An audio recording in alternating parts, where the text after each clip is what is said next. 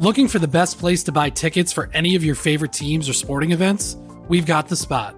Our partner, StubHub, has been the leading ticket marketplace in the world for over 20 years, providing a 100% guarantee with every order. From a worldwide selection of live events, the widest choice of tickets, and industry leading partnerships, StubHub has what you need to purchase with confidence. StubHub, an official partner of The Athletic.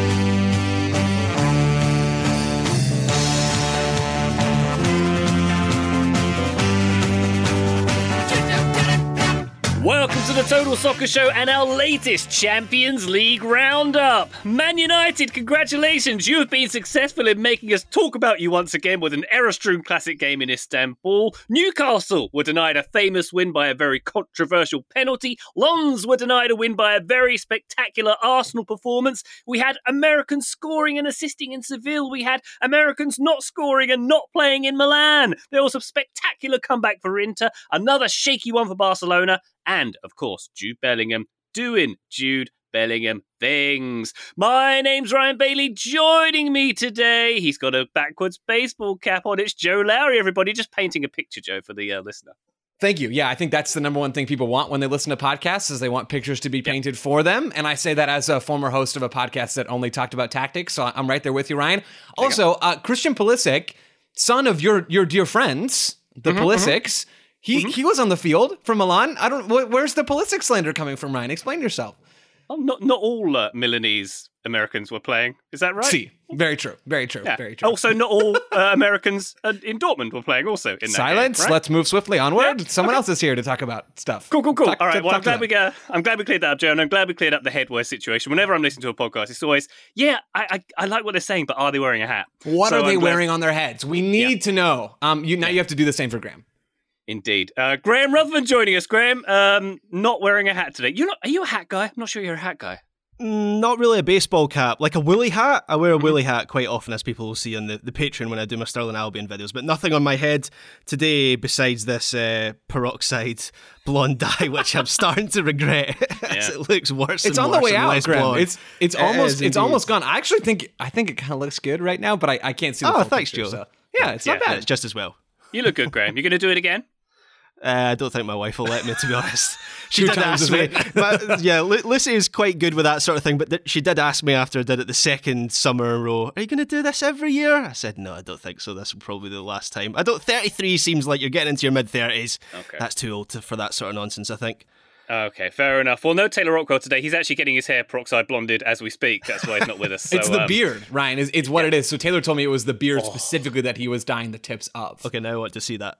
Amazing. I want to see that ZZ top style down to his belly button bleached. Excellent. That's a look we need. That's a look we need. Graham, by the way, uh, happy St Andrew's Day to you, uh, patron saint of Scotland. I presume you're going to like a parade or something later.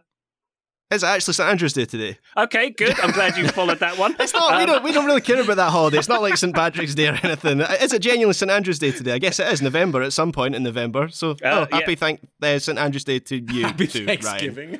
All right, good. Excellent. Glad we covered that one off. Uh, Patreon.com slash Total Soccer Show for bonus content, uh, bonus uh, podcasts on there. There's video content and access to our Discord. If you'd like to support us, that would be a wonderful way to do so. Patreon.com slash Total Soccer Show. Thank you very much indeed. Joe came to a realization um, looking at this penultimate round of group stage games in the Champions League. This is the penultimate round of group stage games in the Champions League for EVs. Right? Whoa. Right? Yes, yes, it is. We get the Swiss system next season, which, if you want to know what that is, and I'm not at all just throwing you here because I can't remember all the ins and outs of it, we did an episode of The Big Thing, specifically about the new Champions League format that is coming next year. I think it, we did a great job, even though clearly I don't remember it very well. It's going to be one big old table. We'll get, like, you know, a certain number of games for each team, and then we'll get a certain number of teams moving forward. And in general, there's going to be more games because that's all soccer is doing these days, is giving us mm. more games.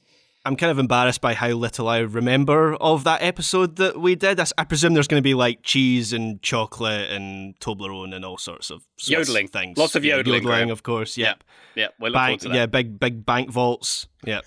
all I think it's I think it's whichever team has Yann Sommer in it gets an automatic buy through the first round, and then also a box of chocolates. That's how I. Remember. Yann Sommer about to become the, the most valuable player in world football, break the transfer record over the summer. Oh, it's going to be a summer summer. I look forward to that one, Graham. Indeed. Uh, why don't we start off on this week's action in Group F, the old group of death, uh, as we've been calling it. Should we go to Paris, Graham, for Paris Saint Germain one, Newcastle one? I said one, like almost half One. French. Paris Saint Germain one, uh, Newcastle one. Uh, Joey Barton style. Not speaking French, but sounds kind of French. Indeed, yeah, indeed. Uh, Late Kylian Mbappe, controversial penalty, uh, denying Newcastle an impressive win here.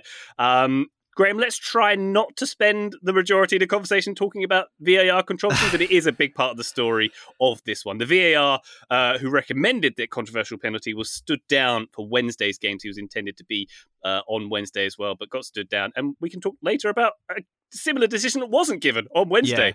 Uh, but, uh, you know, uh, for, for Newcastle, big, big saves from Nick Pope throughout this game. PSG, they did kind of throw everything at Newcastle, but they will feel aggrieved coming away with a point from this one based on that penalty. Yeah, I'm going to get the VAR and referee stuff out of the way first so we can talk about the game itself, which actually was pretty interesting. I think you have to feel sorry for Newcastle, conceding so late in this game when they, har- they had worked so hard in, in this match for what would have been arguably their best result in, in their history, certainly in the Champions League era. Um, UEFA's interpretation of the handball rule is, is frankly a joke. Um, that wouldn't have been a penalty in the EPL. So for anyone who hasn't seen Kylian Mbappe, he fires a, a cross into the middle. It hits Tino Livramento's um, chest first and then flicks onto his arm. And in the, pen- in the in the Premier League, the wording of the law accounts for kind of deflection, certainly from close range. In the Champions League and UEFA competitions, their wording is different. Their wording did include that that um, that that um, accounted for for deflections until this season. They removed it for this season, so UEFA keeps changing that this this handball rule, and so by the letter of the law, you can understand why it was given. I just think the law is incorrect. And um, what is even more confusing is, as you kind of reference, Ryan, the following evening, there's a Kai Havertz one, which is not given. It's almost it's almost identical. The Kai Havertz one, and that's not given. The Copenhagen one in the Bayern Munich game is given and then chalked off. So it kind of feels like on the fly, UEFA changed the rule overnight because there had been such a backlash to this decision. Um, also. The, the, the, the removal of the VAR from uh, duties kind of feels performative because sh- this it was the referee surely who made the decision who you know it was his call. He was sent to the screen, but still it was his ultimately his decision to award the penalty kick. So that feels a bit perform- performative to me. But very harsh on Newcastle. They de- defended very well up until that moment. They can still qualify for the last sixteen, but a win here would have put them. Um, it would have put it entirely in their own hands. And now they need a favour from Dortmund in the final match day. So I did, I did feel very, very sorry for them at, at full time. Graham, I'm going to do something that goes against everything I believe and ask a follow up question about a refereeing discussion.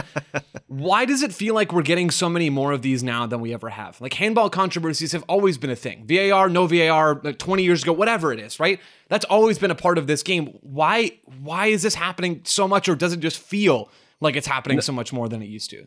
No, we're definitely going through um, a little spell of, of high profile controversial handball decisions. I think it's just I think it's just luck to be honest. I think Yeah. we've just had a number of them in in a row, but it has highlighted how one of my biggest issues with VAR is how the laws of soccer are actually quite loose. If you if you boil it down to a base level, the laws of soccer are essentially in place to govern what we feel is fair with such a fluid sport like soccer, applying rules and trying to apply parameters, strict parameters to those rules is really, really difficult. And in, in the age of VAR, where you have this sci faux, uh, scientific kind of process, it doesn't really work that well. So the laws of the game are kind of incompatible with, with the process of VAR, and that's one of my biggest issues is that it's not necessarily that referees are making bad decisions, although sometimes that is the case.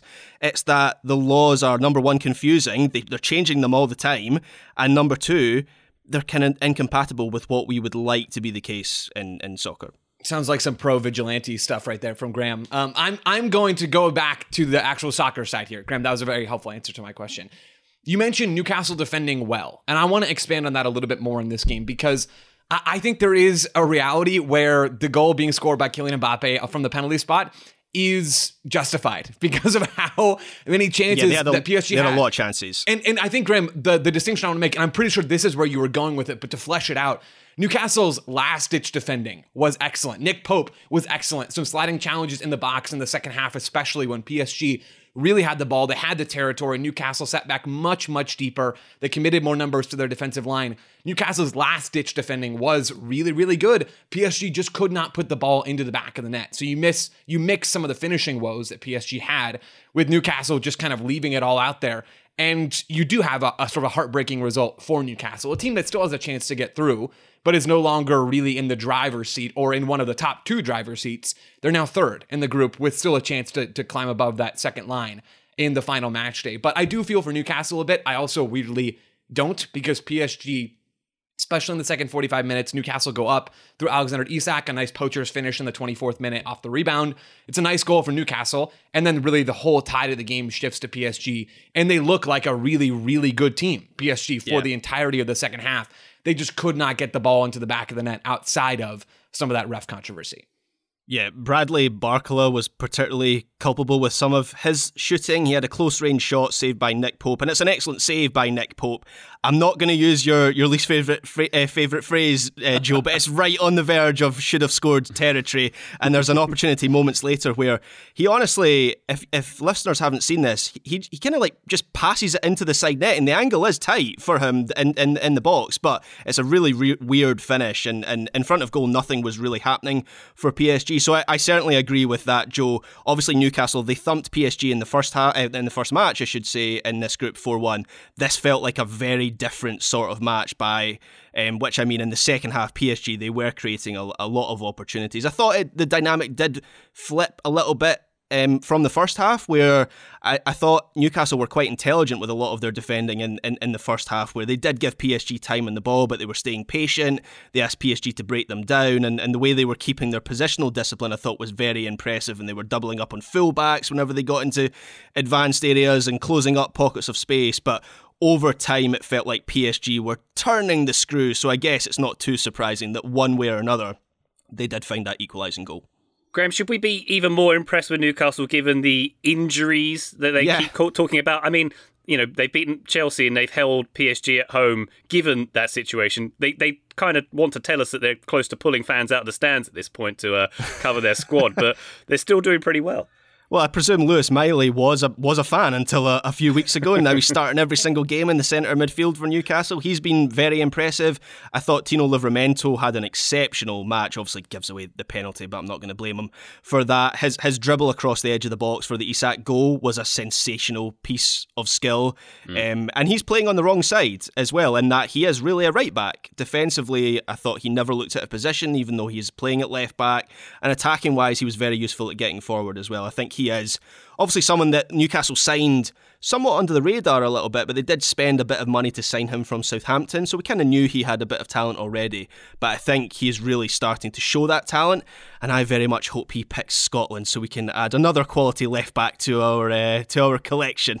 There you go. You could use a few more of those for Yeah. sure. Uh, as Joe mentioned, Newcastle are now in third. PSG are in second. Uh, Newcastle have Milan in their final game. Newcastle can progress if PSG don't beat Borussia Dortmund in their final game. And Joe, I mean, we all, when we were reviewing and previewing this group, we all expected that Dortmund would top the group and go through first, right? That was what doubt. we we all thought would happen, and that is what has happened indeed. Dortmund with a three on three one win at AC Milan. They are, as I mentioned, topping Group F. Um, what did we make of this one, Joseph? Uh, more pressure on Pioli, presumably for this one. No, Rafael Leao, Rafael Leao, excuse me, in this one. There's a bit of dispensation, but um, they don't quite have what they need to have at this stage. No, it, it feels like these two teams, Milan and Dortmund, are just on a roller coaster ride this season, right? We talk about Dortmund over the weekend and they have a hard start against Gladbach, then they come back into this game. Feels like a very Dortmund thing to do where they have tons of talent but just cannot quite get over that hump to put in consistently good performances. The same kind of goes for Milan. It feels like every other week we're talking about, oh, this team showed some real signs, or oh, this team isn't quite there. And ultimately, those things add up to, well, this team isn't quite there. And that is the reality for Milan right now. They've got a tough road to get above to get above that line. They are now bottom of the group, as you said, Ryan. If you'd asked me before this started, before this whole competition started, I probably would have bet on Dortmund to be bottom rather than top. But here mm. we are. This was a fun game. This was a really, really fun game. Lots of action. Olivier Giroud gets a penalty kick saved early in the match. And then Dortmund come down the other end a few minutes later, get a penalty kick of their own, and Marco Reus scores it in the 10th minute to make it 1 0. And then it's a phenomenal goal. Ryan, you mentioned Rafael Leao being unavailable for this game. Chukwueze starting on the right side, moving Christian Pulisic over to the left. And he scores an unbelievable goal on that right side, cutting between a pair of defenders, firing off a shot from the right side of the box, scoring. He makes it 1 1 for Milan, and they're back in this game. But Dortmund, man, I was really impressed with some of the individual moments of possession that they had. And one of the best ones really does transfer into the goal. I think in soccer, it's really easy to sort of look at the big goals in a game and work your way backwards and have those define the narrative. And, and, to some extent, that is justified. But this sequence really did happen to be one of the best ones that Dortmund had. And I think it is emblematic of what they can do when they're at their best. So it's their second goal. It's in the 59th minute. Eventually, it's Bynoe Gittens who's playing on the left side in this game, kind of popping up in the half spaces. The ball's worked over to him from the right side to the left side, and it's just one touch pass, one touch pass, one touch pass. The ball comes in, and eventually, it's like two or three one touch passes into Bynoe Gittens, who then just guides it into the back of the net first time, and it's 2 1 Borussia Dortmund. So lots of fun attacking action in this game between two teams that are imperfect kind of feels in a way akin to the Manchester United Galatasaray game, just a little less crazy. But I think the same general descriptors of almost all of those teams apply. Yeah, I think this was a bad matchup for Milan in that they have struggled against teams with pace in behind. And Bynoe Gittens, Joe, you're, you're right to highlight his goal. It was an excellent goal, but even looking beyond that moment, I thought he was excellent in this game. He gave Calabria just so much trouble with his speed down that yeah. side, as did Adeyemi and, and, and, and Donyell Malen, who were dangerous as well. But I thought Bynoe Gittens just, he stood out by how many good decisions he made in the final third. And it has been a big week for him because, of course, he was excellent against Gladbach at the weekend. And when we've spoken about Dortmund this season, we have highlighted their lack of, I don't know what you would call it, like attacking X factor, just someone who can make something happen at the highest highest level. Now, I'm not saying Bynoe Gittens is quite at that standard just yet, but he's a young he's a young talent. But Dortmund have kind of signed him to be their next project. So if we're starting to see signs of that progression from him, then that that's a big deal for Dortmund. Maybe he will one day become their kind of next attacking difference maker. Um, just a production note: you both pronounced the goal scorer, that second goal goal scorer for Dortmund, incorrectly. It's England's Bynoe Gittens, is how we say it. Just so you know, just uh, just for the record. Mm, doesn't like seem right. No. It doesn't. Okay, that doesn't fine. seem right. Fine. Uh, Joe, uh, uh, American check in here. Reyna as an unused sub for Dortmund in this one, and uh, Yunus yep. Musah serving suspension for this game too, but we'll be back in action soon, presumably. But the full 90, as you mentioned, for Christian Pulisic. Yeah, which is which is nice, and he had a couple of nice actions in this game. I don't think he was a primary attacking difference maker for them. One of my takeaways from this game, which was always a, a kind of a reality coming into the season, is minutes aren't fully guaranteed. Pulisic has been a key player, but Chukwueze has a really nice moment in this game, has a couple of nice moments. He's not a perfect player either, but they're basically the same age. Pulisic is 25, Chukwueze is 24, just with a slightly worse club pedigree. But Pulisic needs to continue to be on his game to keep getting minutes. And then to look at the Gio Reyna side of things, it's it's a little early still to tell, I think, what his future looks like, and maybe a little early to have those conversations outside of Dortmund but it is certainly something for fans and for listeners to monitor. At 21 years old, is having a hard time breaking into this Dortmund first team, and he's or, or, or, starting 11, I should say, and he is he's fit, like he's ready to go, as far as I can tell. So it is at least something to monitor looking forward. There have been some rumblings, I don't know how reliable they are, that maybe heading to Ajax or heading somewhere else outside of Dortmund, something to keep our eyes on. PSV. Joe, do, PSV. well, yeah, just add another one to the collection. Um, Joe, do you feel it's too early to have that discussion? Just because, of course, you've got the January window coming up, and there is a little bit of speculation with with Reyna. For so long, the discussion has been wait until he's fit, wait until he's fit, wait until he's fit. And as we're seeing for the US, he seems to be in a good place to yeah. put things together. And for whatever reason, it's not happening for Dortmund. Edin Terzic, do we feel like he is likely to be moved on at any point? I, have not seen any reports. That would maybe be something that would change the dynamic. So actually, I would maybe disagree. I would say yeah. going into January, maybe this is the time for him to look el- elsewhere and, and look for a club that he can kind of um, that club a club that can build around him because it doesn't feel like Dortmund are willing to do that. Yeah, I guess maybe maybe by it's too early because I don't disagree, Graham. I think maybe by it's too early I mean like I, I, haven't seen any real concrete links or clubs that you know looks like there's reliable reporting around Reyna being interested in. But I'll admit another part of it for me is the national team performances have been good. Like Gio Reyna has been probably the best player on the field for the U.S. in the last several times he's been on the field, and I, I don't really expect that to stop, regardless of what he's doing at club level. So yes, it would be ideal if Reyna goes and plays somewhere at a high level and continues to improve. I think that is totally a possible outcome either in January or in the summer, and it works out great for him and for the U.S. Part of me, though, and this takes a, takes me back to a discussion we had before the World Cup part of me just thinks Gio Reyna constantly needs to be in bubble wrap because he cannot stay healthy. Like he's never, literally never shown an ability to stay healthy for any consistent period of time. And now he's staying healthy because he's not playing a ton. So I don't know. I think there is some weird deceptive value in him being where he is right now. But Graham, I think you're I think you're completely fair in that insight as well.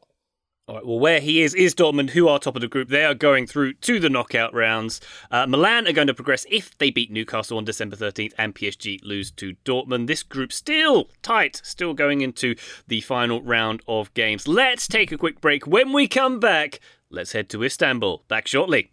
Looking for an assist with your credit card but can't get a hold of anyone? Luckily, with 24 7 US based live customer service from Discover, everyone has the option to talk to a real person anytime, day or night.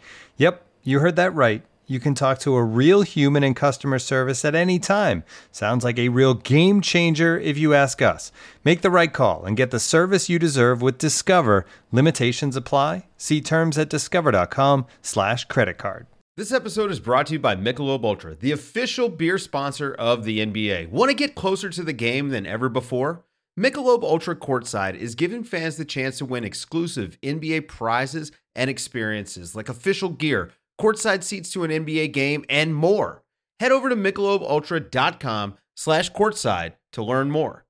Total Soccer Show, welcome back to our Champions League review. Six goal thriller in Istanbul time. Galatasaray 3, Manchester United 3. A breathless game, this one, Graham. Perhaps a classic. Can we call it a classic? Maybe we can. Yep, possibly. Uh, yeah, I think so. Man United, Graham, did a lot right, but also did a lot wrong too. I enjoyed um, Barney Ronay in The Guardian in his headline calling Man United's performance startling incompetence, which is a reasonably good way to describe it. Two blunders from Andre Onana, of course, uh, letting Galatasaray back into this game.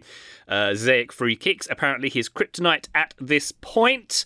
Uh, want some fun Man United stats before you go in, Graham? Would you Go like for some of it. those? Okay. Uh, uh, well, here's an Onana one. Since 2018-19, Onana has made the most errors leading to opposition goals by goalkeepers in the Champions League. That's seven costly errors there. Ouch. Uh, yep. United now conceded 14 goals in five matches. That leaves them bottom of Group A with only a slim chance of losing, uh, reaching the last 16. The game is uh, the the the contest is out of their hands at this point. And the most one of the most stunning stats, Graham. United uh, have scored nine away goals. Yeah. Three away goals in each of their away games. Only one point. Uh, nine away goals, converting to one away point here. Uh, no, and also, oh, I'll give you one more from TNT Sports. Man United have dropped eight points from winning positions this season in the Champions League. No one else has dropped more than that, Graham. It's uh, not good. Yeah, that last one isn't too surprising to me. Another one just to throw in there. I believe Manchester United are the third top scorers in this season's Champions League. They're bottom of their group, um, which is uh, honestly, and Manchester United in the Champions League have been so confusing because the weird thing is.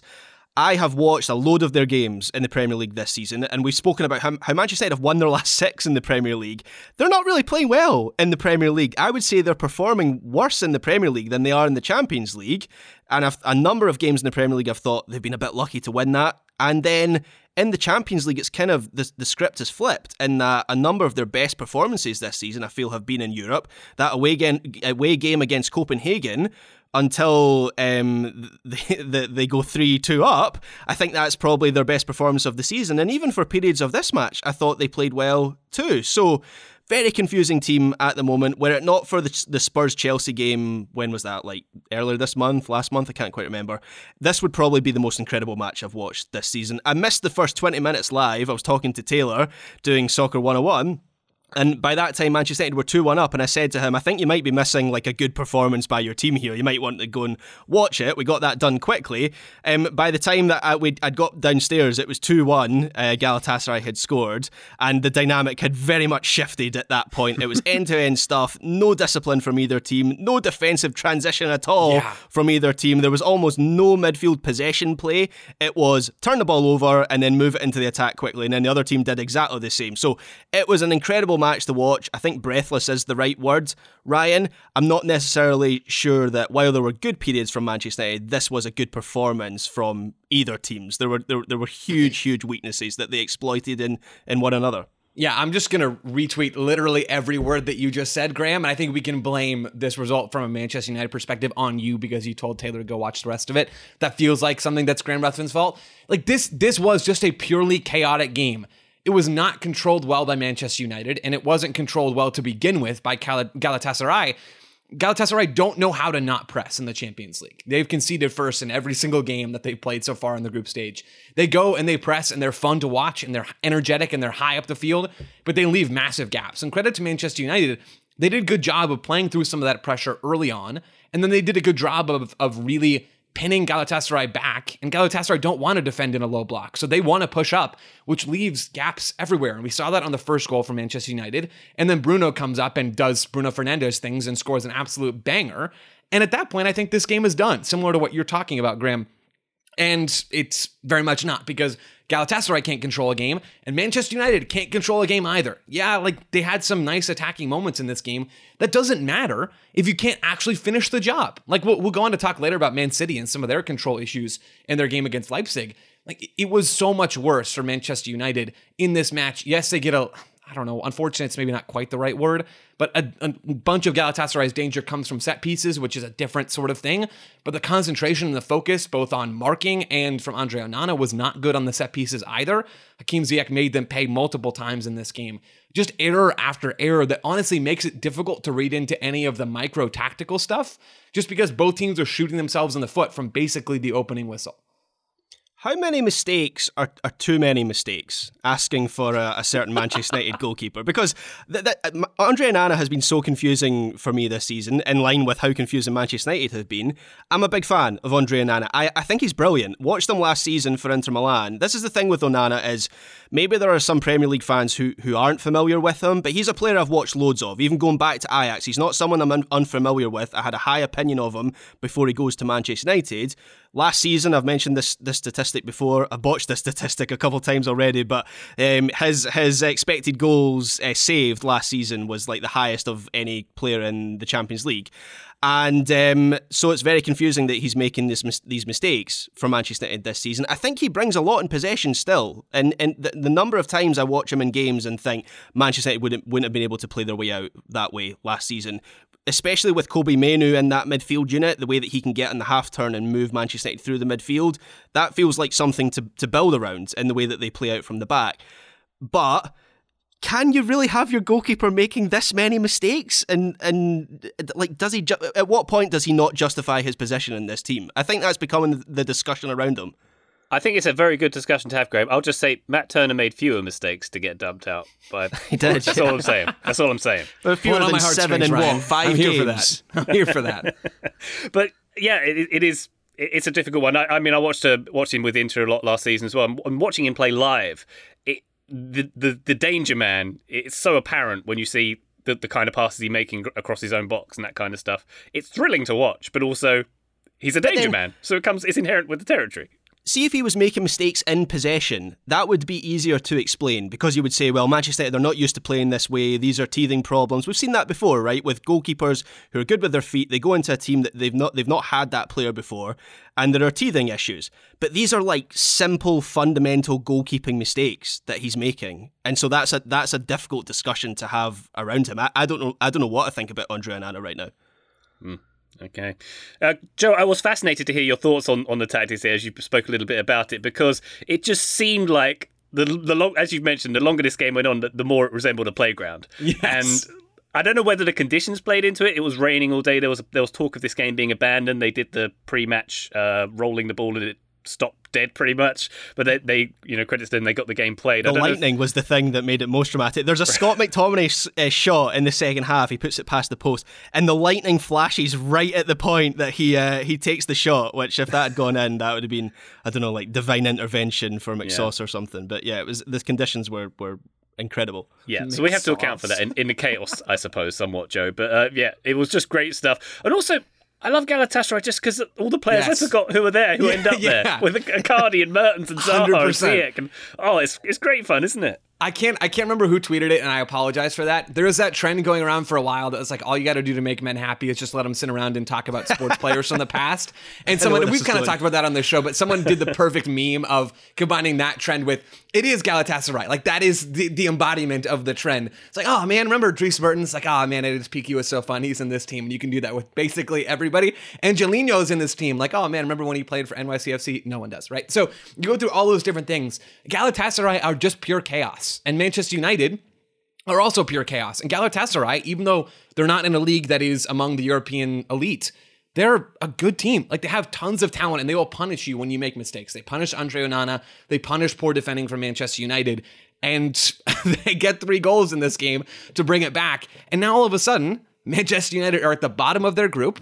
They play Bayern Munich on the last day. They're lucky that Bayern Munich have nothing to play for because they're eight points clear at the top of the table. But even a Bayern Munich with nothing to play for, I'd wager is a better team than Manchester United. So it is not looking awesome for Manchester United. Also, I should add, they don't control their own destiny. If Copenhagen win against Galatasaray, there's nothing that Manchester United can do. Things have not gone well for them in this competition, and that is literally zero zero percent surprising.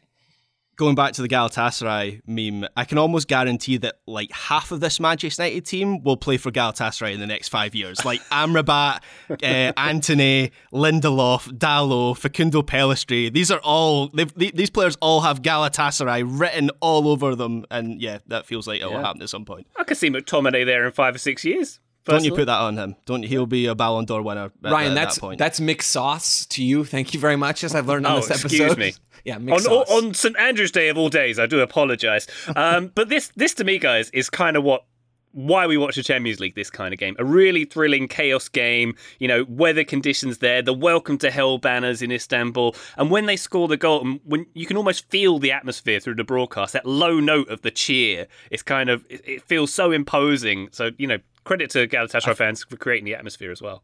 I think it must be great to score as an opposition player in that atmosphere as well. I noticed Garnacho doing another Ronaldo celebration. Joe mentioned down, this on bro. Twitter. He's an Argentinian, right, who obviously um, plays for the national team. So Messi is a teammate of his, and he came from Atletico Madrid. Why is he such a big Ronaldo fan? I think he's just a natural contrarian. But good goal in this game. Another one. Not quite on the standard of the, the Everton overhead kick, but nonetheless well taken. Yeah, I'm not going to pretend to understand anything about Garnacho from uh, hairstyles and eyebrow styles to celebrations. Let's just move on from there, shall we? Uh, as Joe mentioned, Man United need to beat Bayern Munich at home in their final group game on December 12th, and they need to hope that Copenhagen and Galatasaray draw in Denmark on the same night. Hey boy! Good luck with that one. Uh, elsewhere in Group A, as we mentioned, Bayern with a nil-nil draw against Copenhagen. Their 17-game group stage winning run comes to an end at the hands of Copenhagen here, who have a chance of qualification, as we just outlined. Uh, Graham, the big story from this one, the 94th minute penalty review against Copenhagen. Very similar handball situation to the Newcastle one. Uh, yeah, inconsistency, as we noted earlier. Yeah, that's that's the key thing. I, I think ultimately the right decision is probably made, but you have a similar instance the night before and a penalty is given and then 24 hours later one is not given. That's the infuriating thing. That's what that's what fans are unhappy with. Not necessarily the, the decisions that are being made, but the the inconsistency as you say. Yes, indeed. Bayern Munich top of Group A with 13 points. Copenhagen and Galatasaray with five. Man United with four points. Nice and tight in that group as well. Let's go to Group B, shall we? Sevilla with a 3 2 home defeat at the hands of PSV. PSV going through after this one. Ricardo Pepi with the stoppage time header for the win. Sergiño Dest with the assist uh, for the first fight back goal as Yeah, well. sort of Diogo Dalot assist. the cross is made to look pretty good by the finish, but we'll give him it. It goes down in the in the in the box score. He was that was a training move, Graham. Fully intended Of for that volley to be hit in by Ismail uh, uh, in that instance. Uh, Malik Tillman getting 30 minutes in the second half as well.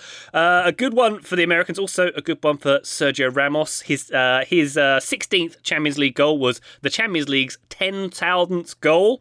Uh, Sergio Ramos' first goal, Joe, in the Champions League was 2005. Just for a little record for you there.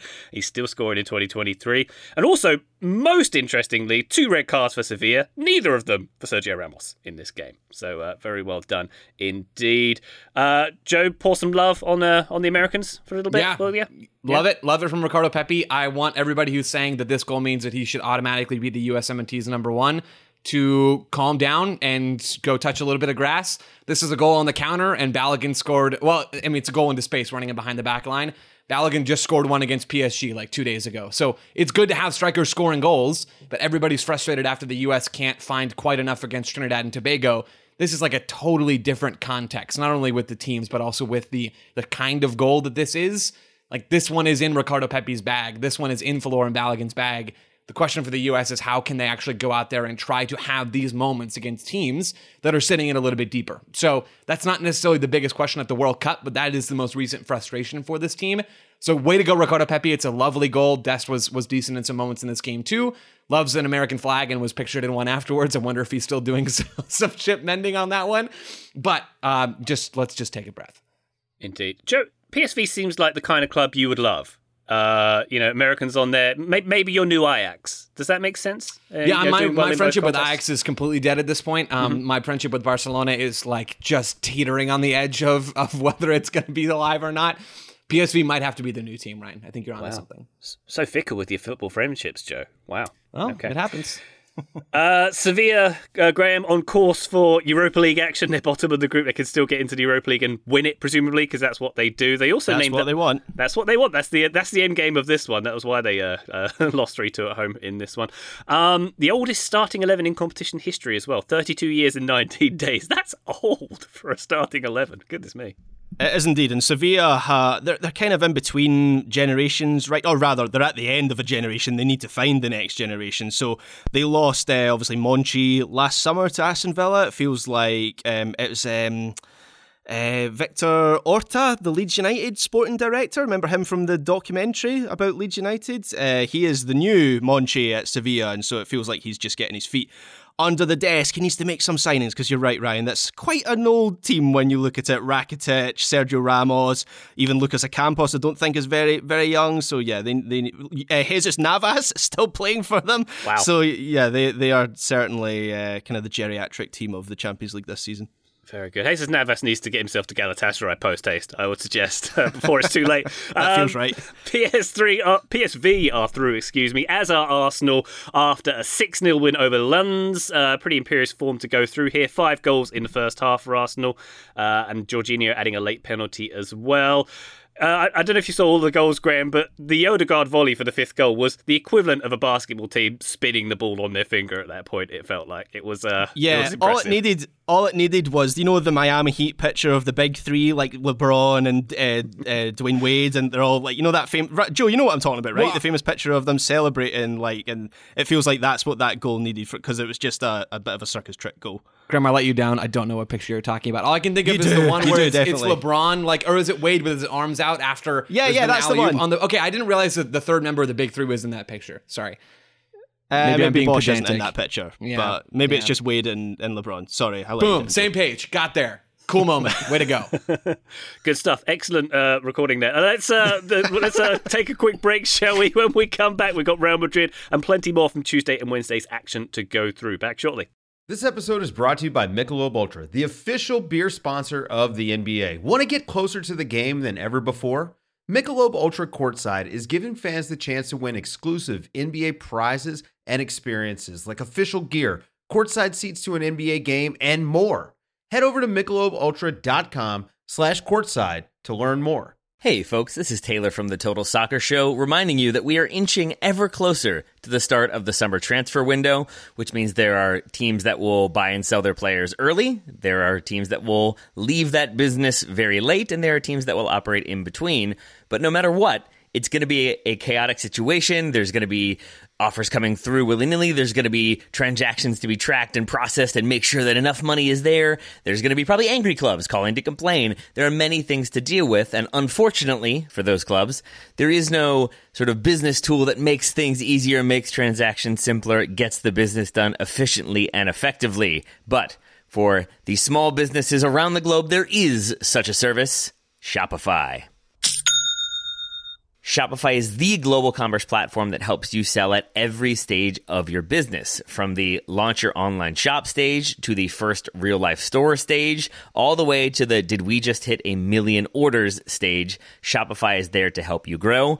Whether you're auctioning autographed apparel or selling sleek kits, Shopify helps you sell everywhere. From their all in one e commerce platform to their in person POS system, wherever and whatever you're selling, Shopify's got you covered. Shopify helps turn browsers into buyers with the internet's best converting checkout, up to 36% better compared to other leading commerce platforms. And you can sell more with less effort thanks to Shopify Magic, your AI powered all star. And I really appreciate that about Shopify. No matter how big you are, no matter how fast you want to grow, Shopify gives you everything you need to take control and take your business to the next level. Shopify powers 10% of all e-commerce in the United States, and Shopify's the global force behind Allbirds, Rothy's, Brooklinen, and millions of other entrepreneurs of every size across 175 countries.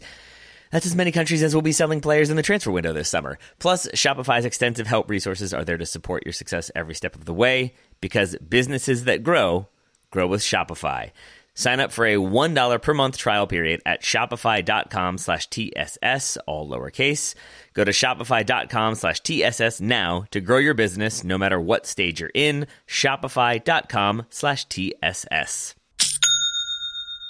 Total Soccer Show, we are going through the Champions League action in the penultimate group stage round ever. Just a quick note, Graham, back on Arsenal. Uh, perhaps we didn't do them justice how very, very good they were in this game. Maybe we, we don't cast enough light on them in general. You know, top of the Premier League, Yeah. banging out performances like this. They've got Wolves at the weekend, who I think they could demolish too in this manner. It's, uh, it's a good team right now. Yeah, they certainly are, and I think it says a lot about how far Arsenal have come that they have sort of flown under the radar to this point, and they are dominating their Champions League group and they're top of the Premier League right now. This I watched this uh, quite a bit of this match. It was a complete beatdown for for Lens, as you said before the break. Ryan, they were they were five 0 up at half time. Yes, Arsenal were very clinical with taking their chances, but it was a very dominant performance by them and a bit of a statement performance by them as well. Because coming into this season, of course, they hadn't been in the Champions League for a long time. There's always that question mark over young players at this level of European football. I remember Manchester City took quite a while to. Um, did they fail to get out of the, the group stage a couple of times when they first qualified for the Champions League? I can't quite remember, but obviously it took them a while to win the Champions League. This Arsenal team, it feels like they're they're quite far on in their trajectory into becoming a, a European contender. I think the knockout rounds are going to be quite telling about just how good they are.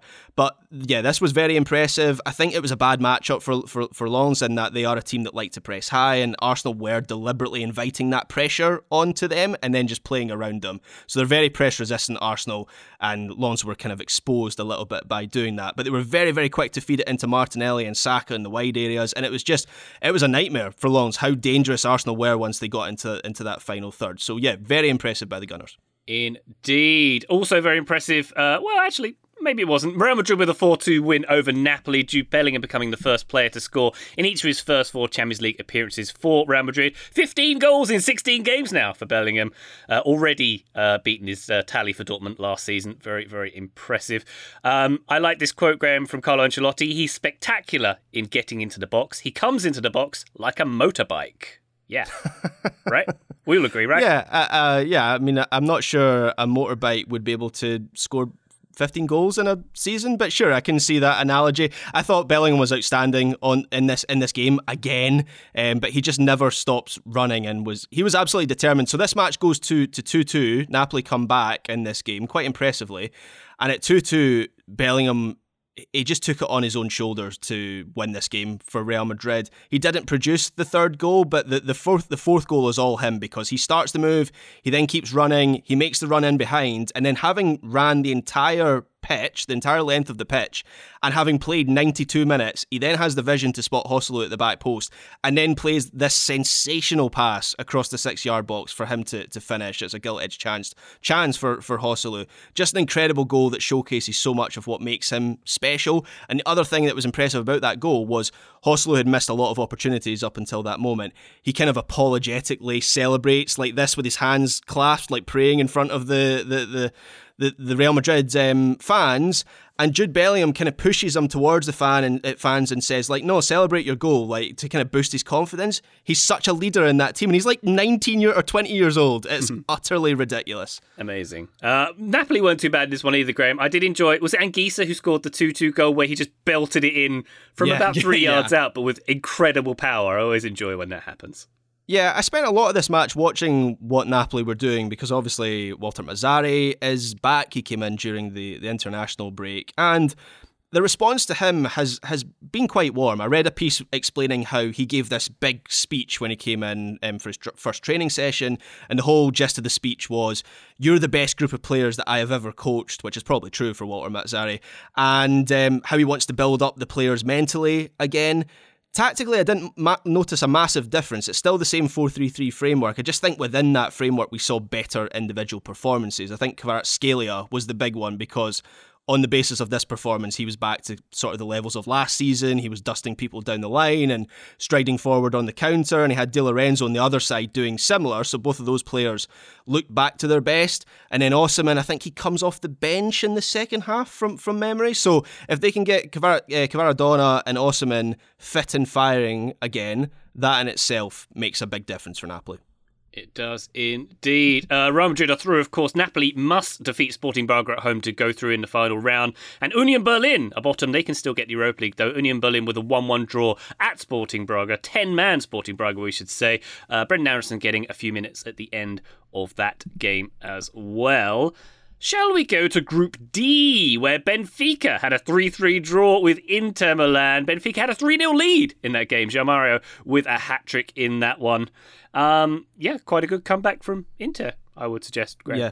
This, this was another one of those drunk games. There are a lot of, I felt very drunk. What maybe I was just drunk last night watching the games, but there's a lot of drunk soccer in the Champions League this week and certainly last night. A very confusing match because for 45 minutes it felt like we were watching the Benfica of last season. They they were um, very scrappy, fighting for the ball, forcing mistakes from Inter, just generally being a bit of fo- a force of nature as they were at times last season, getting into the box in numbers and and, and often. João Mario scoring a hat trick against his his former team, which was uh, quite the narrative arc. From that point on, it just sort of fell apart from them, and Inter fight back to to three three. There is a sense this season that Inter, having made the final last year, are putting a real emphasis on the Champions League, and there's a belief that they, they can do well again in the Champions League this season. Inzaghi obviously has a reputation for being a bit of a cup manager, specialising in the cup competitions. So um, I'm looking forward to see how they do in the knockout rounds. One player who impressed me a lot, just to highlight a young player, um, I put his name in our group, our Slack chat last night, João Neves. So he's a player that I'd heard of before, but I don't think I've watched him for any great amount of time. So he's a sort of deep lying central midfielder who's very, very nimble, has good physicality for a 19 year old. He tucks his shirt into his uh, into his shorts, kind of Nice. Rodri style, so quite kind of Rodri vibes about him. And I have written a little bit about him, but he seems to really be growing for Benfica at the moment. Their knack, by the way, for just finding young talent is kind of unmatched in European football. I then did, a bit of Googling. I said to Taylor in our, in our chat, maybe Manchester United should be interested in, in him. Did a bit of Googling. His release clause is 120 million euros. So Benfica have already uh, worked that one out and they're going to get a healthy fee for him when he does eventually move on, as I predict he will. Yeah, two things for me on on this one, Graham. Off of the Yao Neves, if you asked me to come up with a Portuguese like regen player name, Yao Neves is one thousand percent the name I would Yeah. choose. That's definitely would be thing. at Wolves at this point in a few years right. ago, wouldn't he? That's coming. That's coming. Uh, and then on the Inter side, you look at the squad for this game, and it's almost complete rotation from Inzaghi. So they they're pretty confident coming into this match of their standing moving forward. It was a good time to rotate, even with a loss. They're still in a decent position, but getting the draw, they're now through. So this this group is done heading into the last uh, match day, at least in terms of the Champions League round of 16. I'm choosing to interpret though the fact that Inter rescued this draw as the early Yann Sommer magic actually taking place ahead of the Swiss system next year. He's on the bench, but maybe that was the place where he could have the most impact, you know, sort of in that ethereal 2024 kind of way. Okay. This one also with a controversial um, officiating decision. Antonio Silva with the red card in this one. Uh, wasn't a red card for me. Uh, I think it was Uh, harsh. See, this is I I watched him, this Graham. and have kind I've no I've kind of forg no I don't have an opinion because I can't fully remember the ins and outs of it. I remember it happening and I remember having an opinion on it. I've just forgotten what that opinion was, so I'll need to I'll need to rewatch that. That's Sorry, my new that's, my a new go-to when Taylor asks me a question. Taylor, I remember having an opinion on that, but I can't remember what it was. Um, so let's circle back. There we go. Excellent stuff. Uh, elsewhere in Group D, Real Sociedad with a nil-nil win over Salzburg. This one was uh, the game of choice on broadcast for CBS Sports Network for some reason. What? Which was I honestly- interesting. I honestly forgot this game was happening when they were reading out the full time scores on TNT in the UK. They got to this game and I was like, I'm I'm not Yeah. entirely sure I knew that was going on that No, match. So yeah, I, fired up my um, I fired up my Fubo to see what was on the main channels, and off to Paramount Plus I went to watch a different game. um, yeah, so Sociedad and Inter are through in Group D. Salzburg and Benfica battling out for Europa League placement. Uh, they play each other in the last game, do Salzburg and Benfica. To Group E and to Tuesday's action. Lazio with a 2 0 win over Celtic at the Olimpico. Ciro Immobile with a late brace in this one. He controversially didn't start the game. Celtic are out with only a single point. Um, Yeah. I watched this whole game, Graham, and I wish I hadn't. It wasn't Yeah, amazing. I, I, watched this whole game as well. I've watched every Celtic game in the Champions League this season, and I, and I wish I hadn't. Celtic, the first British team in European Cup and Champions League history, so we're going back decades and decades to um, go 15 games in the competition without a win. And that kind of sums it up for Scottish teams in the Champions League at the moment. Last season, of course, Rangers had the worst ever group stage campaign. It's getting embarrassing at this point. It just feels like we're getting cut off from the the the top level of European football. Some of that isn't our fault. Some of that also is our fault. Um, Celtic in this game, they they just can't take their chances. Um, they did have chances in this game. They did hold their own for a lot of this match, but it just felt like Lazio had another gear, and that gear was called uh, Ciro Immobile, who comes off the bench in the second half, scores twice in 36 minutes. That was the difference. So it felt like Lazio kind of cruised their way through this one. And speaking of one of those goals, we've talked a, lot about some Americans on this episode, some good, some bad. Uh, CCV decidedly not good in this game and, and really comes up in a bad way on Immobile's second goal. It's Lazio in possession in the final third. A little scooped ball that's played into the box. Immobile outsmarts and outmuscles CCV center back partner Liam Scales, then cuts right past CCV to create space to shoot. Then he does shoot, and then that shot finds the back of the net, and all of a sudden it's 2 0 ah, just really difficult for CCV right now. It's poor coming off of that goal that he plays a part in against Trinidad and Tobago in Port of Spain for the United States. And now another example of him sort of struggling when isolated in the box. Uh, just at least something to keep your eyes on if you're a USMNT fan. There there are a number of Celtic players um, who who have kind of suffered a drop off since Postecoglou has left. I would put CCV right at the top of the list. He's not having a great season, unfortunately. Okay. Um, Feyenoord with a 3 1 home defeat at the hands of Atletico Madrid in Group E as well. Uh, Mario Hermoso's goal for 2 0. Oh yeah, Johan Cruyff esque, Graham. It was wonderful. Over the shoulder volley for the ball coming from behind him. do you think Love he meant it? Yeah, I don't know. I don't know. I was going to say I'm not yes. sure either. I think he's doing the classic, putting it in an area, and if Yeah. it goes in at the back post, then so be it. And that's obviously what happens. So let's give him some credit. Sensational goal all the same. Look it up, listen if you haven't seen it already. Also, there's a nice video on social of Rodrigo Riquelme getting the Man of the Match award, and he sort of can't believe it, and he's he gets teary, and he's very sort of thankful um, for getting a Champions League match uh, Man of the Match He- award. Yeah, saw that video. He's been very impressive this season. I don't know whether Atletico Madrid um, can count as dark horses, given they've made finals fairly recently and have won Spanish titles. But it feels like people leave them out of that tier one category of like Man City, Real Madrid. I, I think they've been very good this season, and I have a feeling they're going to go far. Uh, Obviously, it depends on the draw, but if they get a decent draw, I think they're going to go far in this competition this season. Yes, indeed. So Atleti and Lazio are through. Uh, Feyenoord are in the Europa League, and Celtic are out. Unfortunately, uh, Group G, Man City with a three-two win in their latest game against RB Leipzig. If you ask me any given Champions League day who Man City playing, it's definitely always RB Leipzig. Uh, they came back from two goals down to win this one. Uh, Haaland and Alvarez with the goals. Haaland is the quickest player ever to score 40 goals in this competition. Just 35 matches it took him to get there as well. Joe, he good at the soccers. Yeah, I didn't know they counted robots in that rankings, but yeah, fair enough. Erling Haaland absolutely deserves that role. Leipzig come out strong in this game. It's two goals early on from Loïs Openda, who has been excellent for Leipzig in his first season in the Bundesliga, coming over from Liga, promising Belgian international. Like he's a, a really, really good player and has shown it for both club and country. It's looking like an excellent signing for RB Leipzig. One point of concern, and Pep Guardiola was asked about this after the game, was how basically all of the goals that City have allowed in the Champions League so far are coming from counters. And of course, when you play like Manchester City do, where you're high up the field almost all of the time in the opposition half, you're not going to give up a ton of goals when you're sitting back in a low block because you're never in that space, right? So, really, tactically, all of the chances you're going to give up for the most part are going to be from counters. So, a lot of that you can explain stylistically, but also you go through and look at some of the numbers. Man City, and, and you can watch the tape as well and, and watch this game.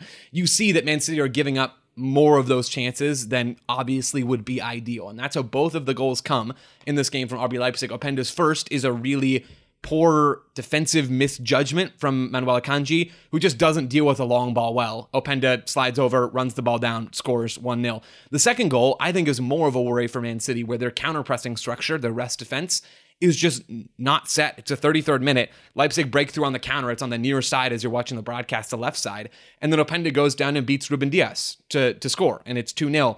Dias has struggled in a couple of recent games for Man City. He had a, a I thought, a poor defensive performance in several moments against Chelsea in that 4-4 game. So just something to monitor for Man City right now is, you know, it hasn't come back to bite them because they're still the top team in this group and they're a perfect five for five when it comes down to wins.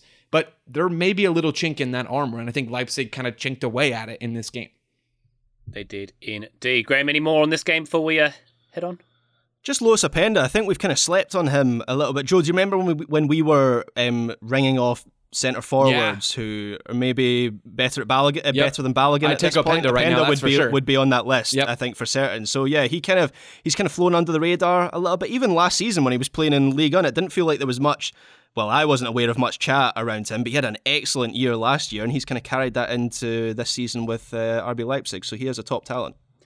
Elsewhere in Group G, Young Boys with a 2 0 win over Red Star. City and Leipzig are through in this group. Uh, Young Boys into the Europa League, and Red Star are eliminated. One more group to look at that's Group H, of course. Barcelona with a 2 1 win over Porto in this group. The João double, uh, Cancelo and Felix with the goals here, coming back from behind to get the win. Um, I don't know, Joe, if you noticed, uh, João Cancelo did the crazy eyes during his celebration. Yes. It was it was terrifying. Yep. Vampire strikes yep. again. I mean, he is a totally normal human player who likes to score human goals and drink human alcoholic beverages. that is correct.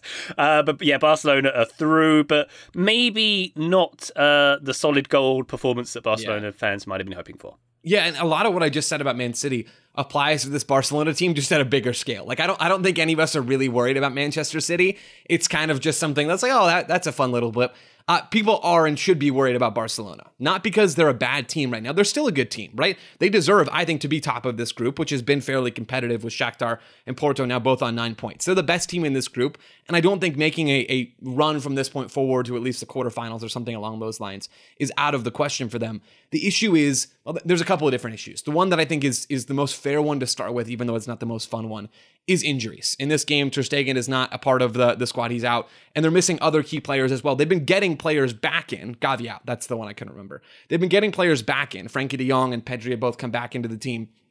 But it has sort of been a rotating cast for Xavi this year which is difficult when a lot of your key players are young and you add in a couple of new signings that are still betting in in, in the form of both of the Joãos, who combine brilliantly on the second goal after João C scores the first one. There's lots of good things for Barcelona in this game, but injuries are still a problem. Xavi has not been able to run out a consistent team, which is what the best teams in Europe do. Once they find a rhythm, it's consistent 11s for the most part, and you go on and let those players grow and develop that chemistry that then leads to them creating and all of those things.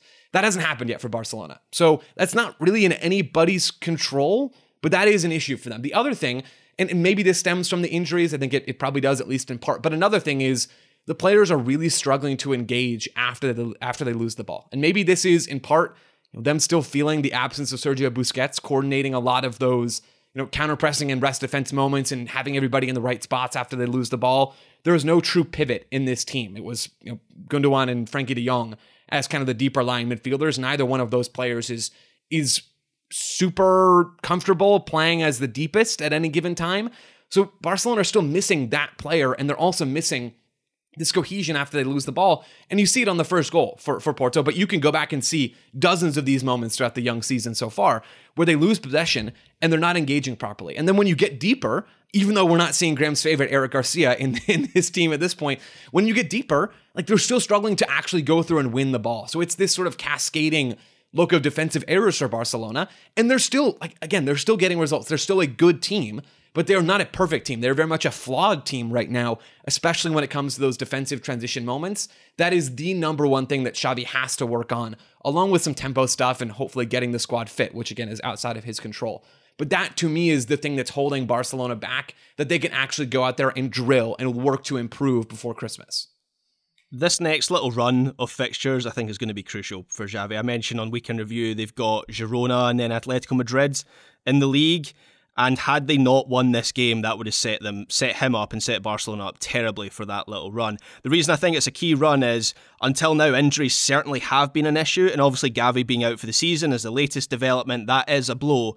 But if you look through this, I take the point on on, on Ter Stegen. Um, he is they don't really have a replacement yeah, for him. Miss. But in terms of yeah, it's a huge miss. In terms of outfield players, the starting lineup for this team is Cancelo, Inigo Martinez, Jules Koundé, Ronald Araujo, Frenkie De Jong, Gundogan, Pedri, João Felix, Lewandowski, and Raphinha. Yeah, it's a good team. That's a, that's a strong team. If they can keep players fit for a period, I think it is fair to judge their next few performances. They also have Lamine Yamal coming off the bench, uh, Alex Balde, and Ferran Torres. Those are the players that give them depth of the bench. Again, not bad options. So it, really the pressure is on Xavi. This buys him a little bit more time, but the pressure is on him to really start stringing things together Yeah. because this is his second full season in charge, and I think fans are entitled at this point to maybe expect Barcelona to be just a little bit further along, at least in terms of their identity, than than they are right now. I think I think that's fair. It- It's also really hard for me, and maybe I'm I'm just being too you know Barcelona centric here. It's a little hard for me to still be comfortable judging this team all the way, at least in the context of the other European elite, because of all their financial problems. And I'm not saying that those aren't self-imposed, right? But but they are very real restrictions that have impacted the sporting side in a very real way. Like you go out and other teams are making big splashes, and Real Madrid are, are bringing in Jude Bellingham, and they're doing all this stuff. Barcelona bring in two players on loan, right? They're starting Inigo Martinez in the middle of their back line, a 32 year old center back who doesn't deal with space particularly well. I'm not trying to let Barcelona, the club, off the hook for these things. But when we're talking about evaluating Xavi and evaluating the next performances of these players together, and you look at and they're bringing a 16 year old off the bench, and Man City are bringing Jack Grealish off the bench, and it's just not it's not the same. Like they're not operating at the same level as some of these other clubs. So I don't know. I guess I'm inclined to be a little more lenient for where Barcelona on the sporting side are right now. But I guess it's it's just kind of like you know giving one part of the organization credit when the other one is the one Yeah. that screwed them over in the first place. My final counterpoint to that, Joe, would be I'm I'm not measuring them against Manchester City. I'm measuring them against the, the pretty mediocre teams that they have been struggling to beat in recent weeks. They, they draw with Rayo Vallecano um, at the weekend. Before the international break, they score a late goal against Alaves. Before that, it's a very fortunate win over Real Sociedad. In isolation, that's actually a good result, but I watched that game live and they were very, very poor. I'm not quite sure how they managed to win that one. So it's not the Manchester Cities. If they were losing to Man City and Bayern Munich in the Champions League and so on, I, I would have a little bit more sympathy. It's the fact that they're struggling so badly against teams they have a giant talent advantage over, even with accounting for the injuries. Uh, Porto, by the way, uh, had Pepe on the field for this one. Also, their goalkeeper, Diogo Costa, was wearing number 99. So um, they deserve to lose, in my opinion, just for that alone. Um, Shakhtar with a 1 0 win over Antwerp, also elsewhere in Group H. Barcelona are through with 12 points from 15. Uh, Porto and Shakhtar are playing each other in the final game. They're both on 9 points. And Antwerp, the only team to have got zero points from the Champions League group stage so far this season, Benfica, uh, were also on that zero points before they got there. Um, 3 3 draw with Inter Milan. All right. Thank you very much, Graham Ruthven, for all your Champions League reviewing. Hope you had a good bum. Thank you, Ryan Bailey. You too. Joe Lowery, a pleasure as always talking UCL with you, my good man. Oh, thanks, Ryan. and listener, thank you so much for joining us on this one. We're going to be back on the feed very shortly. But for now, bye.